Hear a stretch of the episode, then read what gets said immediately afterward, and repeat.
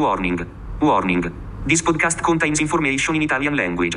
I repeat, this podcast contains information in Italian. Cin cin. Italian Wine Podcast. Chin Chin with Italian Wine People.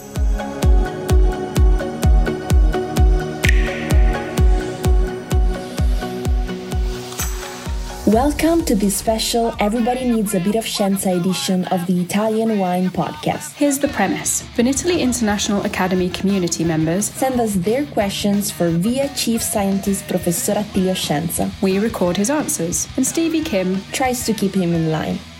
Sometimes, Sometimes it, it works. Thank you for listening.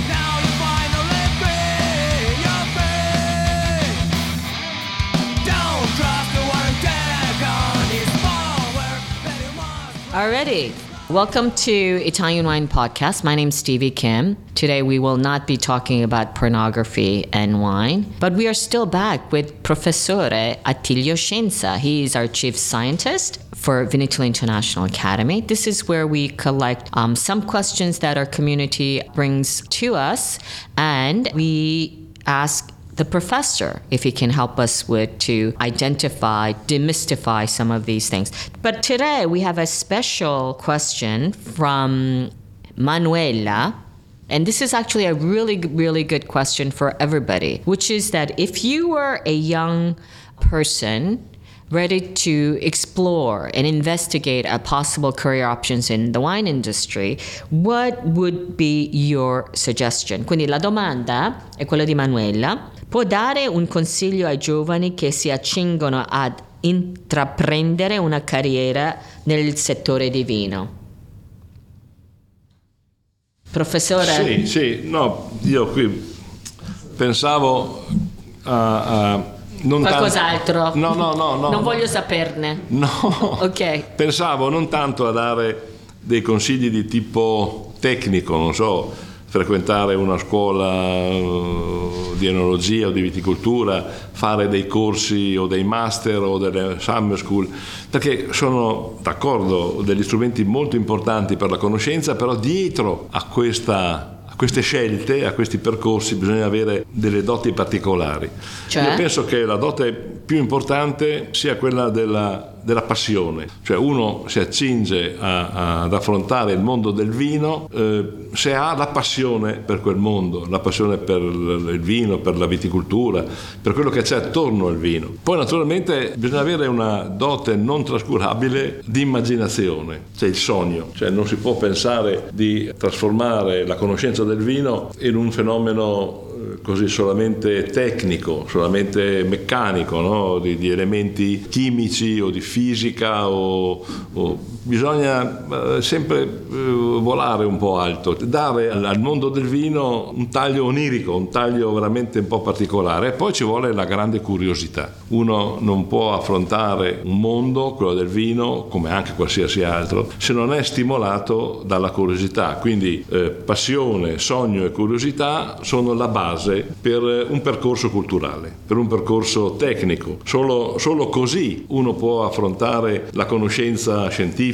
la conoscenza tecnica, l'esplorazione eh, per arrivare alla conoscenza finale. Ecco, un elemento che di solito viene trascurato nei fenomeni educativi è l'umiltà. Io penso che alla base di tutto, più ancora quasi della, della passione, del sogno, della curiosità, ci vuole umiltà. L'umiltà è quell'atteggiamento dello spirito, come dice anche la, l'esegete della parola, l'origine della parola humus eh, deriva da terra, cioè di stare proprio sulla terra, di avere una voglia di capire senza presunzione, cioè affrontare l'incontro con la materia e con le persone che ti spiegano la materia con umiltà, con una Ma grande disponibilità.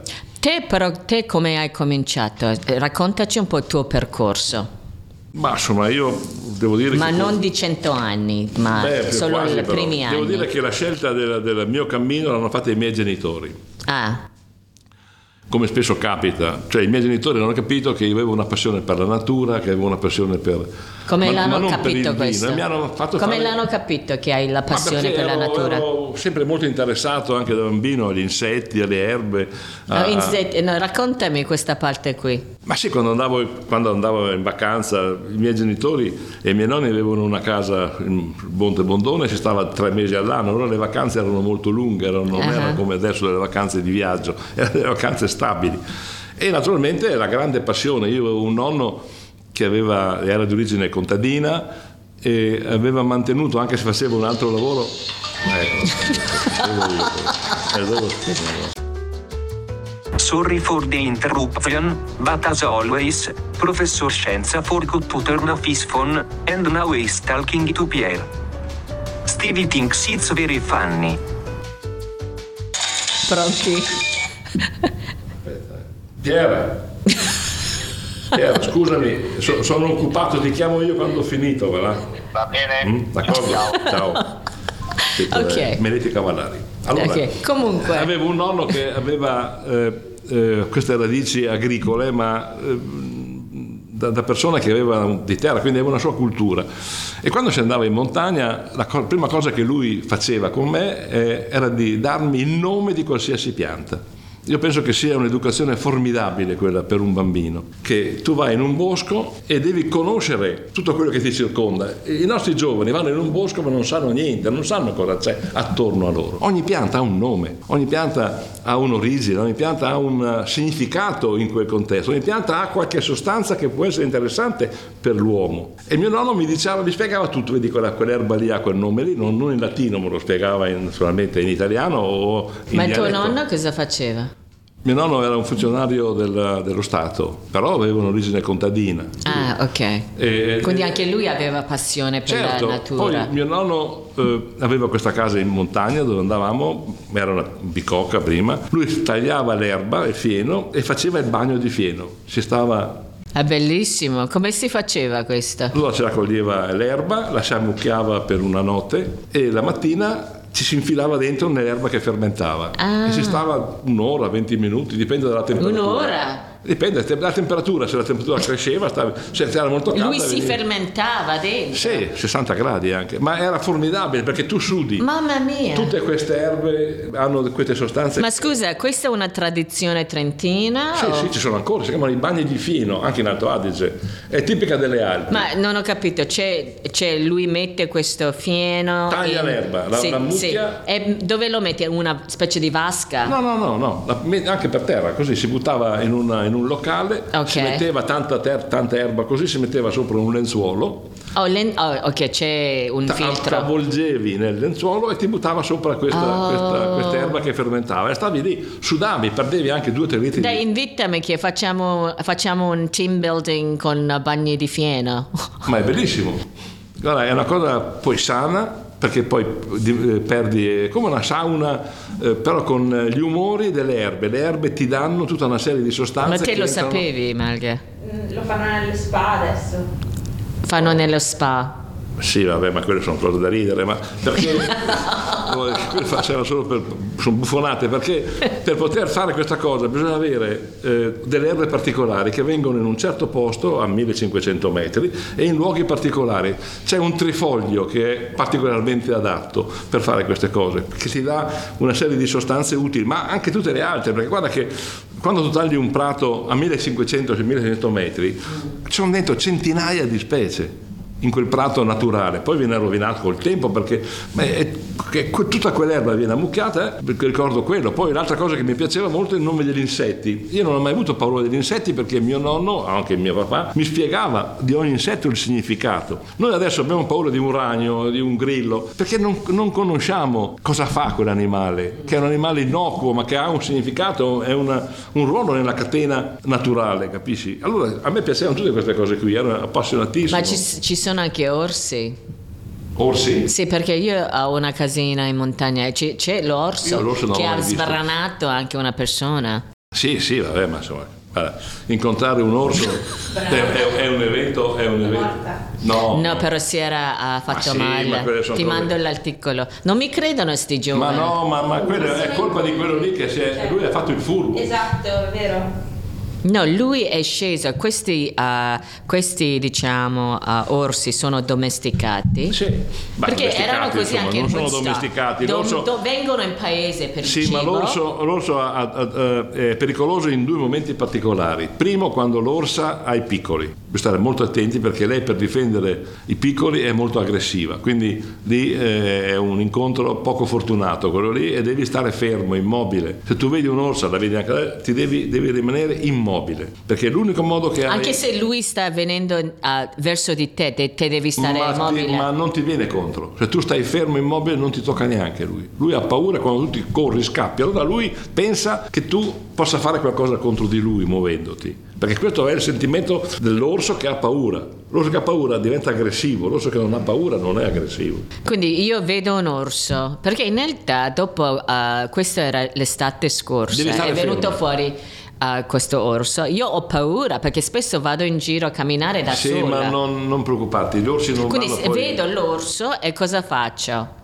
Mi Stai sto fermo, lì come una immobile, baccalà. immobile, immobile. Vedrai che l'orso... Anche che- se lui sta venendo non viene verso di me. ma non, non si avvicinerà più di tanto. Non preoccuparti.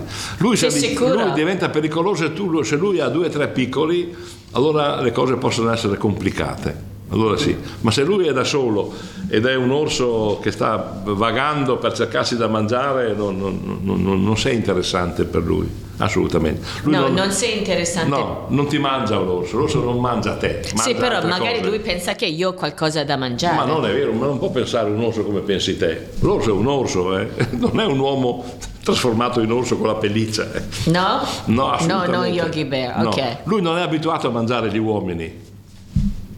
Ok. Lui mangia asini, mangia cavalli, mangia vacche, mangia capre, mangia pecore, mangia miele. Però non uomini. No. No, Perché? no, non ci sono, perché non, non- non fa- non fa- non fanno parte del suo menù, del suo immaginario istintivo. Menu, ok. Assolutamente.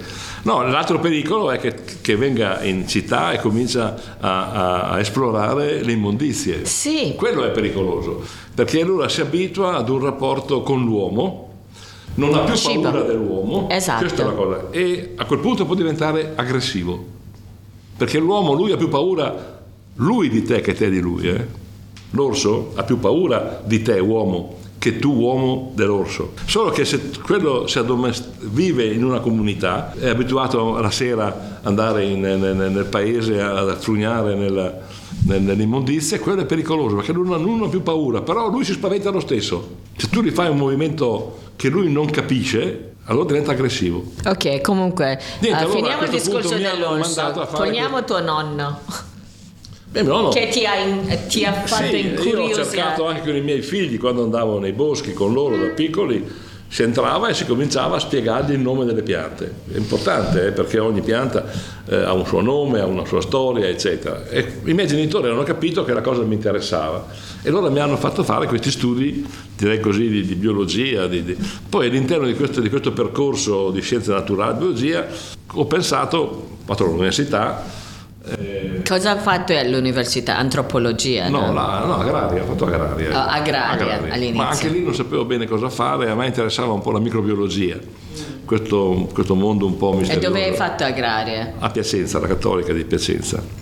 Perché da Trento a Piacenza? Perché non c'era una facoltà a Trento. Non Io- c'era San Michele all'epoca? No, non era un'università, San Michele. Ah, ok. Io avevo tre possibilità, Padova, eh, Piacenza o Milano, erano le tre sedi dove Eh, andavo. e sei andata Io ho scelto Piacenza per un motivo molto semplice. Io ho iniziato l'università nel 64, no scusa, nel 58, no 64, 65 mi sono iscritto. 35? Nel 65, 65, 1965. Ho detto, ho detto, io sempre dico che hai 100 comi- anni, no, poi mi dici vera- cominciavano i primi movimenti eh, studenteschi. Eh, Milano era un po' il luogo critico, se io andavo a Milano rischiavo di non avere il tempo per studiare per laurearmi. Io mi sono laureato in quattro anni. ho fatto tutti gli esami, eh, avevo un presalario, quindi vivevo in collegio. Il collegio era gratis perché io dovevo fare tutti gli esami entro due sessioni, media del 28-29. Quindi non potevo farlo in una situazione di, di, di disagio come era Milano, occupazioni. Non- in Cattolica Ah, non si sono mai fatte occupazioni, era un ambiente tranquillo, pacifico.